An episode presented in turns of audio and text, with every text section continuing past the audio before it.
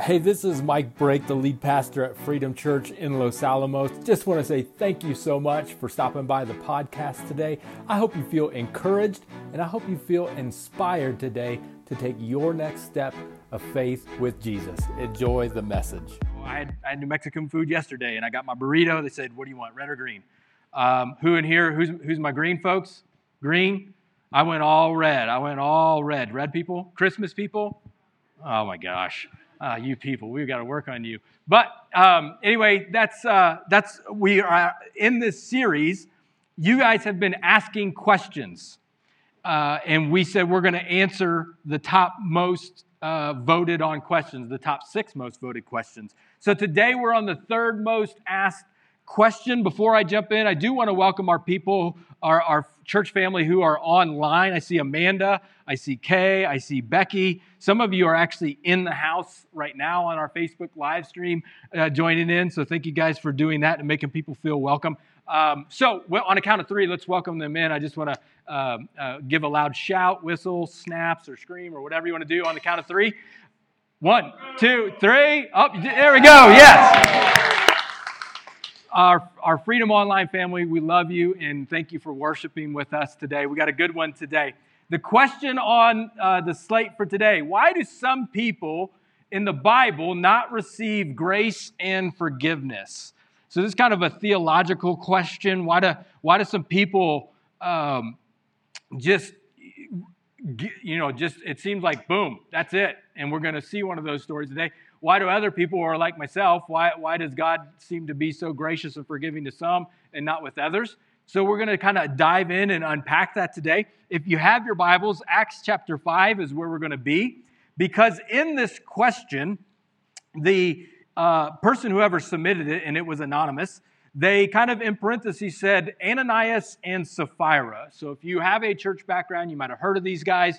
You might have heard of this story. If you don't, completely fine. We're going to read it today. But this was kind of a strange one where the church, the brand new church, Jesus had just died, rose from the grave, and then he ascended into heaven, and he told all his followers, he's saying, hey, you guys are going to go tell everyone about me. You're going to go be my witnesses, which is still our job. And we look at that first church and how great it was at the start. They started growing. People were getting saved. They're sharing their possessions. It's awesome.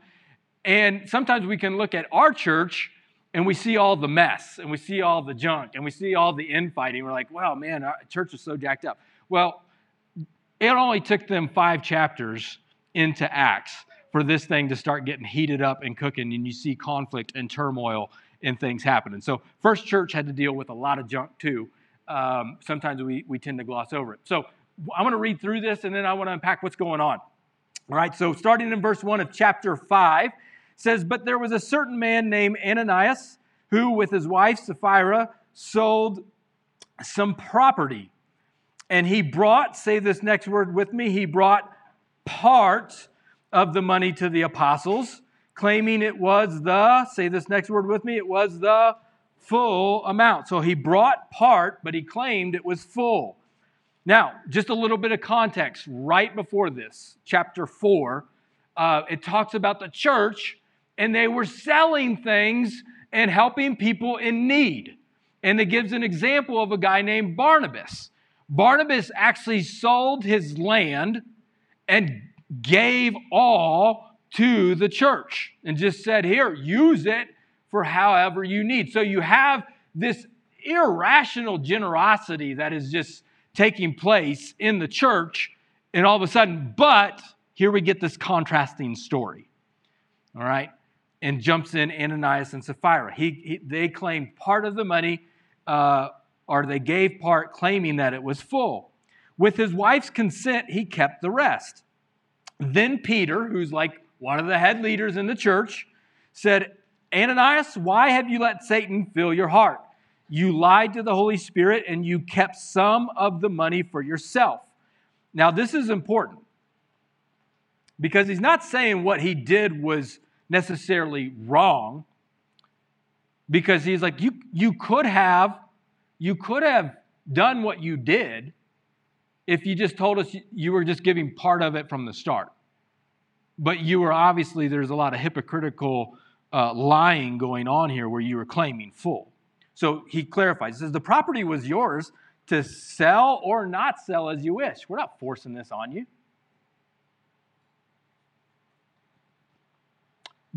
After selling it, the money was also yours to give away. So, you know, here at Freedom, same thing. You don't have to give. You don't have to give a dime or anything. We just say, hey, that's between you and God. You pray to God. If He tells you to give, then you give. You follow Him in that. But how could you do a thing like this? You weren't lying to us, but to God. As soon as Ananias heard these words, look out, he fell to the floor and died. And everyone who heard about it was terrified. All right? It's a little bit scary. Sometimes when you pick your seat at church, you kind of want, like, you know, is lightning going to strike? Because I came in the church today. How comfortable are you feeling sitting next to the person in your seating choice today? Something's crazy going on here. And it says, the young men got up, wrapped him in a sheet, and took him out and buried him. After about 3 hours later, his wife came in, not knowing what had happened, and Peter asked her, what was the price you and your husband received for your land? Or was this the price? And she said, yes, that was the price. And Peter said, how could the two of you even think of conspiring against the Holy Spirit of the Lord like this? And the young men who buried your husband are just outside the door, and they're going to carry you out too.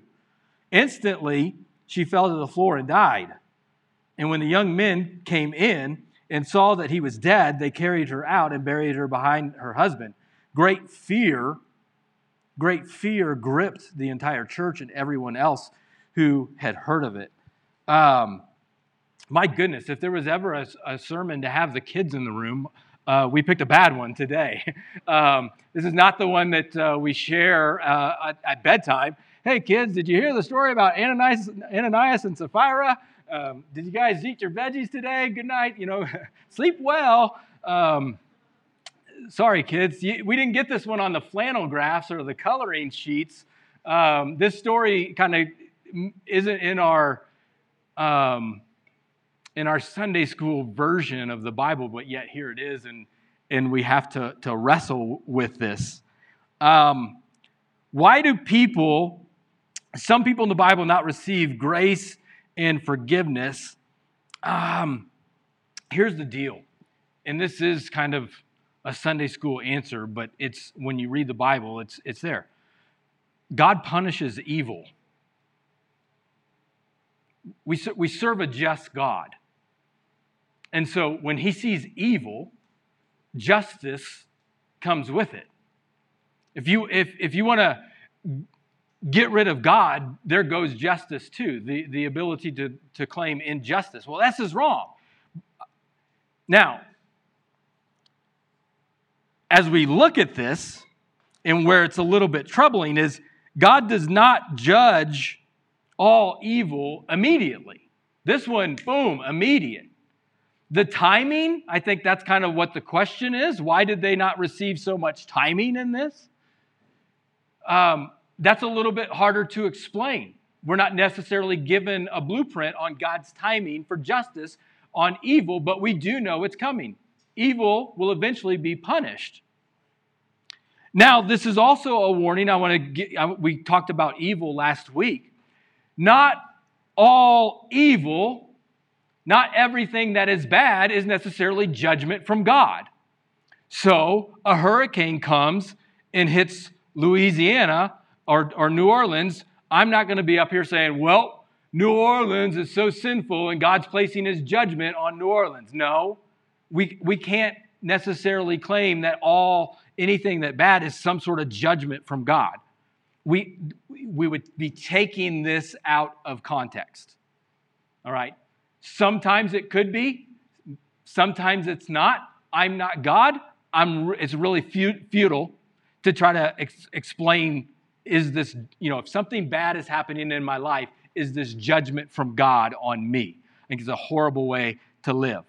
It's just you take whatever's evil, give it to God and say, hey, this is happening in my life, and what do we know? He will take it and turn it for good. He's about redemption.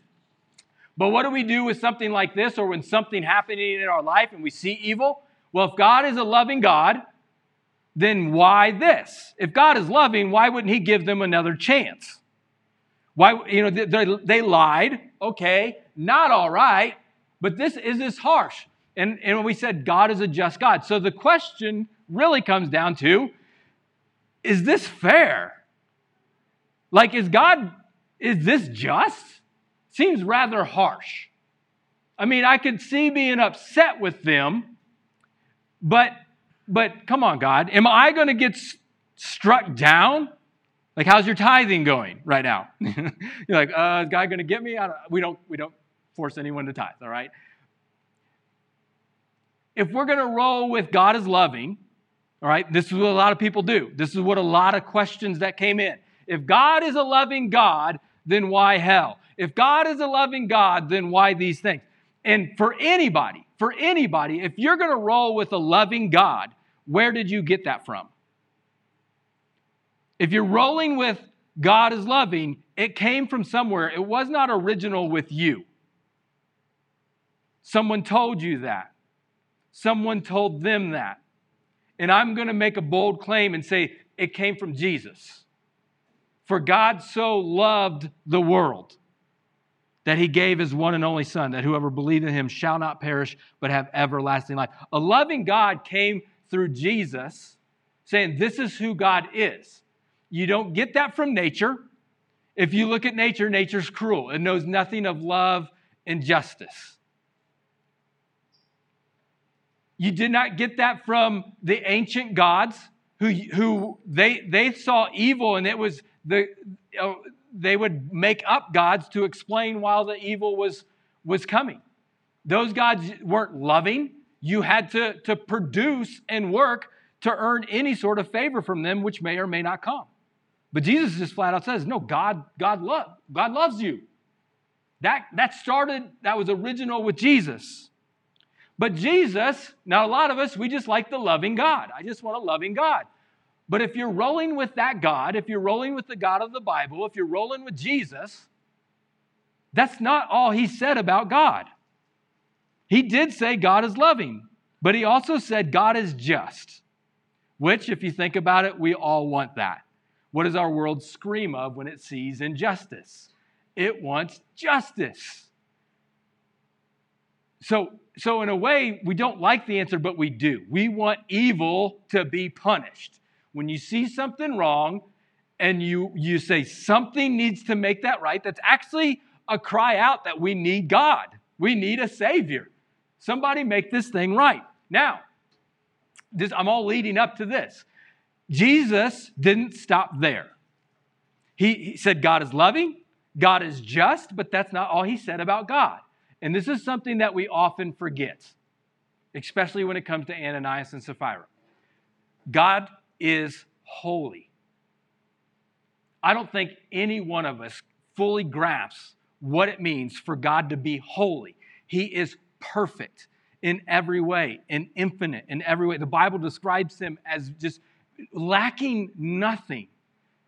And so when you are in the presence of a holy God, one blemish is enough for him to say, depart, this is separation. I can't be a part of that.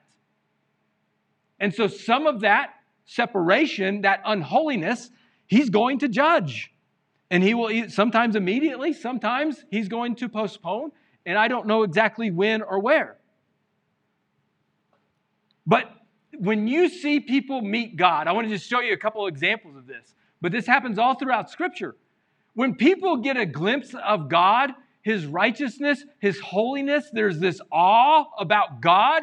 Daniel, he wrote the book of Daniel. He met God. And it says when he heard his voice, he just like straight up passed out on the ground. He said, I heard this voice, and then boom, I fell down in the presence of this awesomeness. Job, if you know anything about the story of Job, terrible evil and circumstances in his life. And he has all this long discourse of God. I didn't do anything. I was living for you. I was on your side. all these things. Why would all these things happen? And then God answers him finally. And Job's response after God starts speaking is like, I should have never said anything. I just shut my mouth. I know nothing. I'm done. Isaiah the prophet, he gives a glimpse when he meets God. He gets a glimpse of God in his holiness, in his awesomeness. And he says, woe is me, I'm doomed. Or in some translations, I'm ruined. Have you ever in your life just been ruined or wrecked by God? It sounds like an awful thing, but it's actually one of the best things that can happen in your life. When he's like, God just wrecked me. Like just totally made himself known and undeniable. I was going this way and it wasn't bad, but he wrecked me and I can't change from that. He ruined my life through your awesomeness and your holiness. When people get a glimpse of his holiness, and I think when we get to heaven one day and we see his holiness, we'll see how futile it was for all the things that we're striving and holding on for in his life. Ananias and Sapphira, you didn't do a bad thing, but you were claiming one thing and doing another. Why so harsh on this, God? He's holy. But if we look at it, again, I don't know, but some of the commentators sort of speculate, like this is the birth of the church starting. And you see this generosity, and you see this life change that's taking place, but then you see this hypocrisy come in. And he says, my church will not be a show. My church will not be a place for a show. And at the first glimpse of this, he's giving all of us a warning, whether we agree with it or not. He's giving a warning to say, we're not moving forward like this. And you see that it worked, especially for those who were there, because it says great fear swept over everyone was there. Peter didn't kill them. Peter just delivered the message. But this is insane. Like, this is crazy what just happens here. But it happened. They reported. That's why I love the Bible. They're not trying to sugarcoat this thing. It'll say, this is what happened. This is an all-skate, you can just shout them out, but what are some of the biggest reasons why you think people might leave the church? And if you're online, you can drop this in the chat. What are if I were to say, hey, why do you think people leave the church? What are some things that kind of come to mind? Judgment, hypocrisy, money, disillusionment, shame. Yeah. And it can come in here because we all know we've messed up. You're like, oh man, I can't meet God's standards and holiness. I got some hope for you today. Stick with me. One of the big ones that always creeps up is hypocrisy.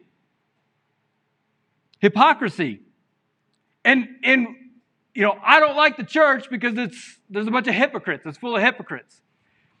What typically, when you hear those stories and you break that down, it's typically drilled down to an individual.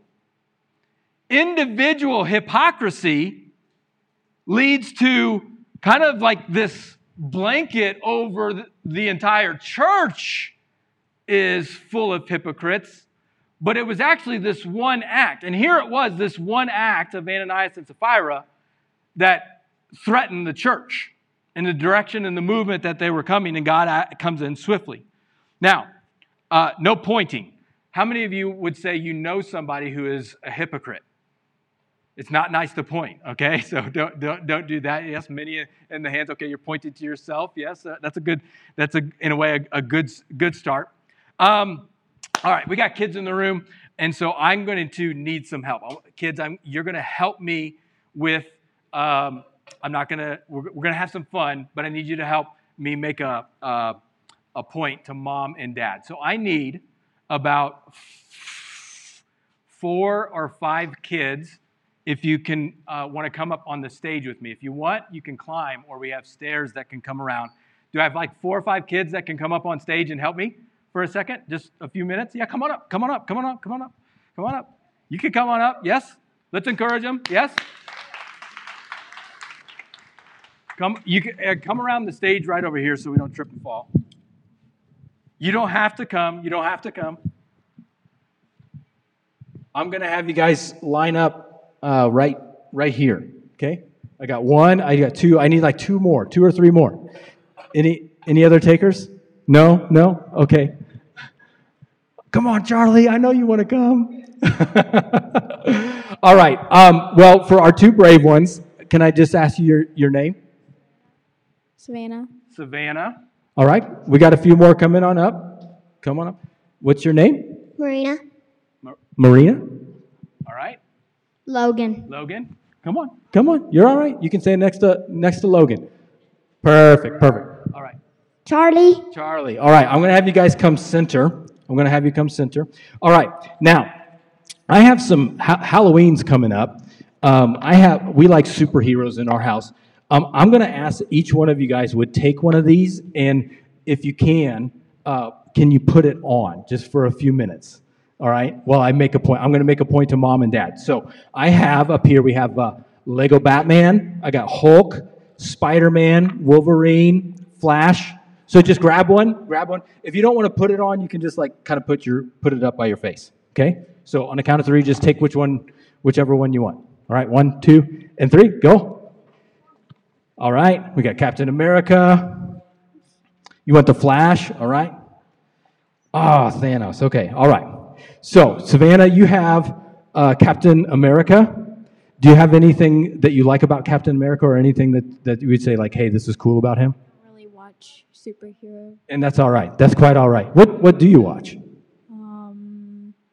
Just family movies. Family movies? All right, good answer. Good answer for family movies. I know Mom and Dad are like, what is she going to say?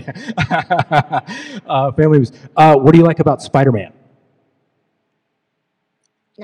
Not much. Not much about Whoa, man. All right, this is going great. This is exactly how I imagine it. All right, what do you like about Thanos? He's inevitable.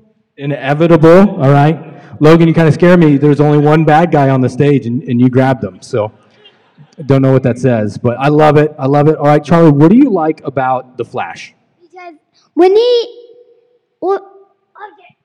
Okay. And, all right, and he acted. He's got the Flash moves right there. Okay, so here's what I need you guys to do. Charlie, if you want to, you can come back on stage. I need you to put the masks on. Go ahead and put them on. All right? And Savannah, if that's not going to fit, yeah, perfect. Yeah, you can just do that. All right, Mr. Charlie, come on out. You got the Flash mask on. All right, on the count of three, I need each of you to give me a pose that, like, it could be muscles or whatever, but it's like your character. Okay, so Spider-Man, he's got the webs. Thanos, I don't know what he does. But just make a pose, and you're going to hold it, okay? So, all right, so on a count of three, we're going to make a superhero pose, all right? So, all right, 1, 2, and 3. Make the pose and hold it. All right, we have a teapot, Captain America, kind of the teapot look. We have Spider-Man. He looks like he's kind of scratching his eye. A little bit, maybe the mask is itchy. You have the gauntlet, I see there, Logan, and then Charlie is ready to run or fight, whatever he needs to do as well. Now, here's the thing. When it comes to Halloween and our characters here, I love Halloween because we get to dress up and have fun, and we get to imagine that we were something else that we're not, and just go along and have fun. And in our house, we have all of these costumes that we love to wear and dress up and play and have fun. But underneath it all, I know who they are. And in fact, it's quite silly if Charlie thinks he's Batman and can fly. I'm like, no, you cannot fly. And we've tested this out before. All right, you can't fly. We know. Hey, it's just mask. And what the point is, and you guys are going to be done here in a second, all I want to say is God, when he looks at us, he sees the heart. He knows exactly who you are, and he loves you all the same. And in many ways, he would say, and what I think he's saying to us today, you don't have to wear a mask with me. You don't have to hide with me. So let's give our kiddos a round of applause. Thank you for helping me. You guys can just drop those right there, and you can go ahead and have a seat with Mom and Dad. Thank you, thank you, thank you. Well done. Flash. All right, all right.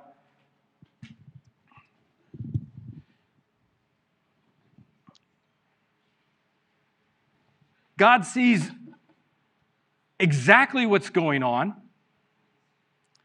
Hypocrisy is something we're all prone to. Hypocrisy in the Greek, when we see it, because Jesus calls people hypocrites, he says that it's an actor, a stage player, one who hides behind a mask. And we all said, we know somebody who can be a hypocrite. It's pretty easy to see it through other people. Hypocrisy is the gap between what we say and how we live. It's the gap between what we show and who we are. Now, I thought about doing this, but I was like, oh, this could go really, really bad. If I had the kids up here, if I had your kids up here and gave them the microphone and asked them the question, hey, based on what Mom and Dad say, based on what Mom and Dad do, based on what Mom and Dad watch, read, spend money on, spend time on, what would you say are their top life priorities?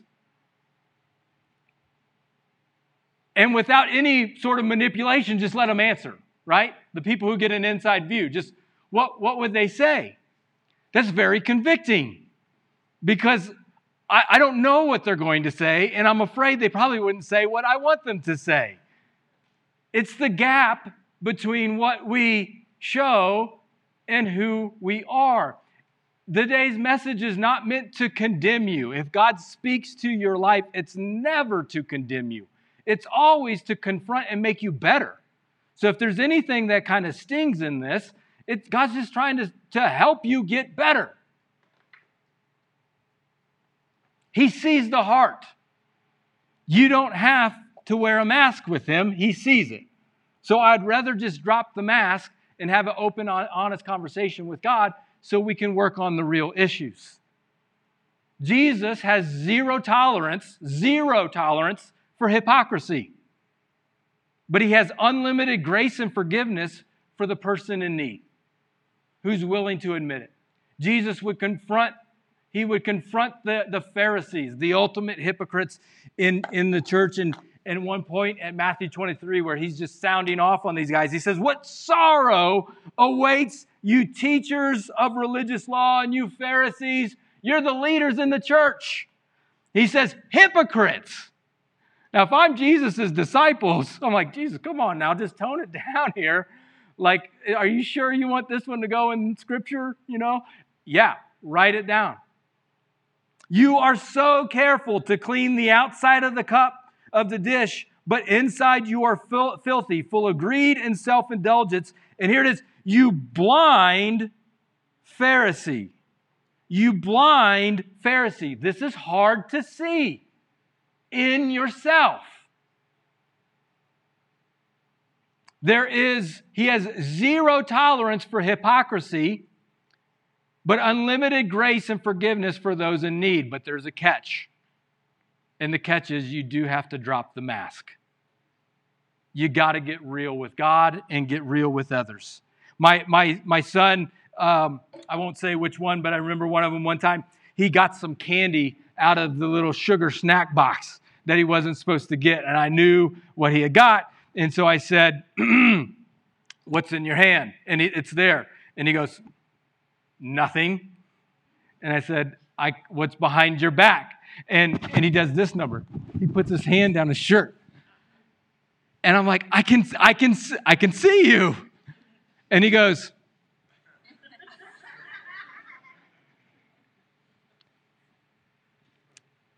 and I feel like as children of God, we try to do this with God as well. It's so silly. It's so silly. Jesus says we're blind to our own hypocrisy, which is why one of the action steps that I really want you to consider today. How do we not be blind? And you're like, well, I want God to show these things out, but you know who is best, who has been best in my life to point these things out? It has been people. I cannot do this alone. I need relationships. It is so vital for my walk with Jesus. Anybody's prone to this. And if you're serious about following Jesus and taking your next steps, then you know he did not walk alone. And he built this community and he built this church with these followers, and they were able to call it out on one another.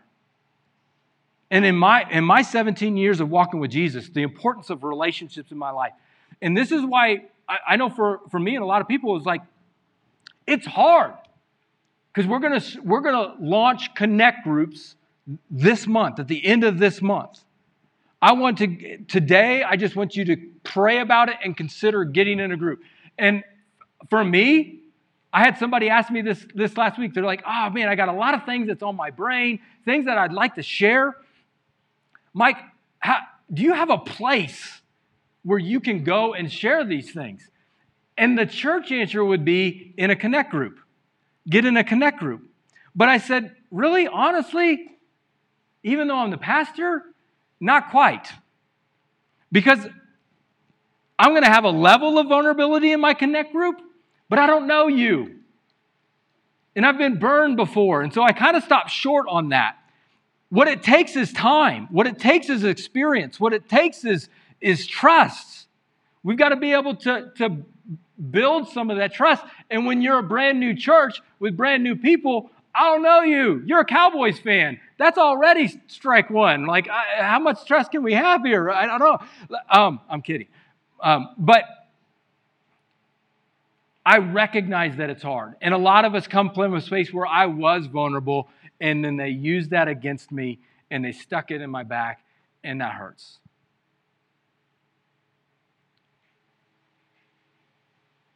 We have two options. We can just give up. The church full of hypocrites, or we can try again. And I say Connect Groups, sort of, because I have some people who I've been journeying with in these past 3 years, and we're moving in that direction. This past week, when I've been struggling with anxiety, I had some guys who I knew who weren't going to use that against me, who I could trust, and just be like, I need some prayer. I'm facing some stuff. And I had some good conversations with people, and it was healthy, and it was good, and it was beautiful. I'm blind trying to do this thing by myself. And all we've done here as a church say, we're going to try. We love Jesus. We want to be a light to our world, and we're going to try to journey through this thing together. And we're going to do that in the form of Connect Groups. Some of them are online, some of them are in person. You're going to be hearing about groups over the next 3 or 4 weeks. I can't encourage you enough to get in one and get plugged in. He says, you're blind to this.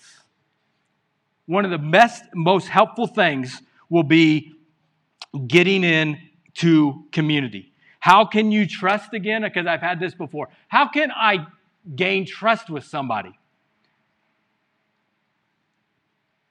You got to give them some. It's risky. You have to give them something that they can then hold. They may burn you, or they earn your trust little by little. At a certain point, you have to take a risk and be vulnerable and be open and put it out there. Some of us, we've been putting on a spiritual show. And God is very lovingly telling us today, drop the mask. He says to those Pharisees, this is where the grace comes in, even though he's hammering them. He says, first wash the inside of the cup and the dish, and then the outside will come clean too. So I don't know what it is for you today. I don't know where you're wearing a mask. And yes, it's silly, but at the same time, it's really not a joke. Is it in your finances? Are you hiding money somewhere? Are you hiding internet history?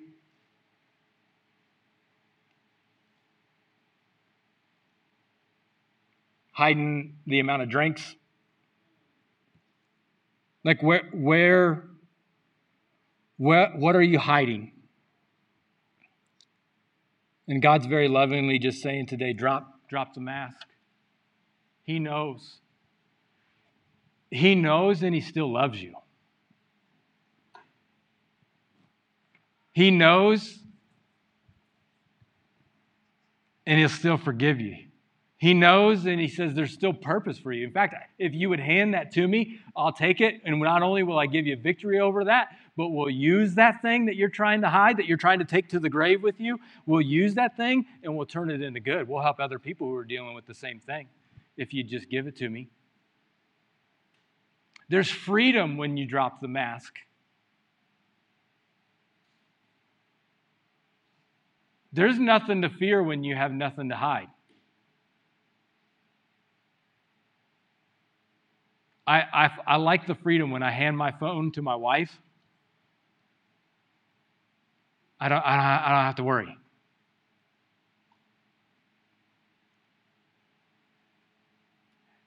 And if you're struggling with any of these things today, I want to offer you a path to freedom. It doesn't mean you have to come up on stage and say, well, here's all my sins and I confess them all or anything like that. No, it's probably going to happen in a one-on-one relationship.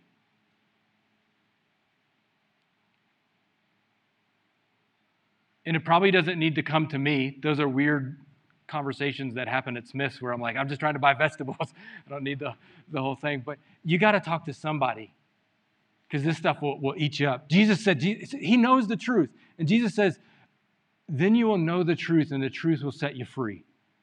And there's freedom in honesty. There's freedom in truth. And He's trying to break this. It's a warning to the church to say, we're not going to be a show here. And what I love about Jesus, what I love about this church, we're trying to build a culture and a community where you can be real, where you can be you, where you can be broken, jacked up, messed up. I'm one of the most messed up ones, all right?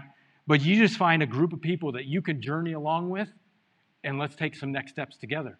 It's okay not to be okay, just not okay to stay that way. And here's the thing. Jesus, these gaps in hypocrisy, you do not close the gaps of hypocrisy with perfection. Oh, well, I'll just do better. I'll go to church more. I'll pray more. I'll get in a Connect group. I'll read my Bible more. Bah! None of those are bad. You close gaps with Jesus. Jesus is the gap closer. When your sin hit His holiness and caused an eternal separation, there was no earning it back for you, which is the whole reason why Jesus came. He's the gap filler. You fill it with Him. You hold on to Him. I'm banking everything on Jesus and the cross and His resurrection. And that's the beauty. That's the grace and forgiveness that's offered to all of us today. We have a stark warning. And Jesus says, drop the mask. Now go live it. Now go take these next steps. I'm grateful we don't have to have that happen today. That we have another opportunity. But we do have that warning. Why? Why does God not show grace and forgiveness to some? Because He punishes evil on His timing. And thank goodness we have a just God, a loving God, and a holy God who wants a relationship with you desperately. So can we stand and let's pray together? I want to offer that relationship to some of you today. Thank you again for taking the time to listen to the podcast this week. I hope you felt inspired to take your next step of faith with Jesus. Just a couple next steps that you can take coming out of this. One, rate and review the podcast. That really does get the message out to other people faster, as well as click subscribe to make sure you get the latest content as it rolls out each week. And finally, if you want to partner with us financially, head on over to our website, click the word give. That's going to get the message out through our ministries further and faster. Have a wonderful week. God bless.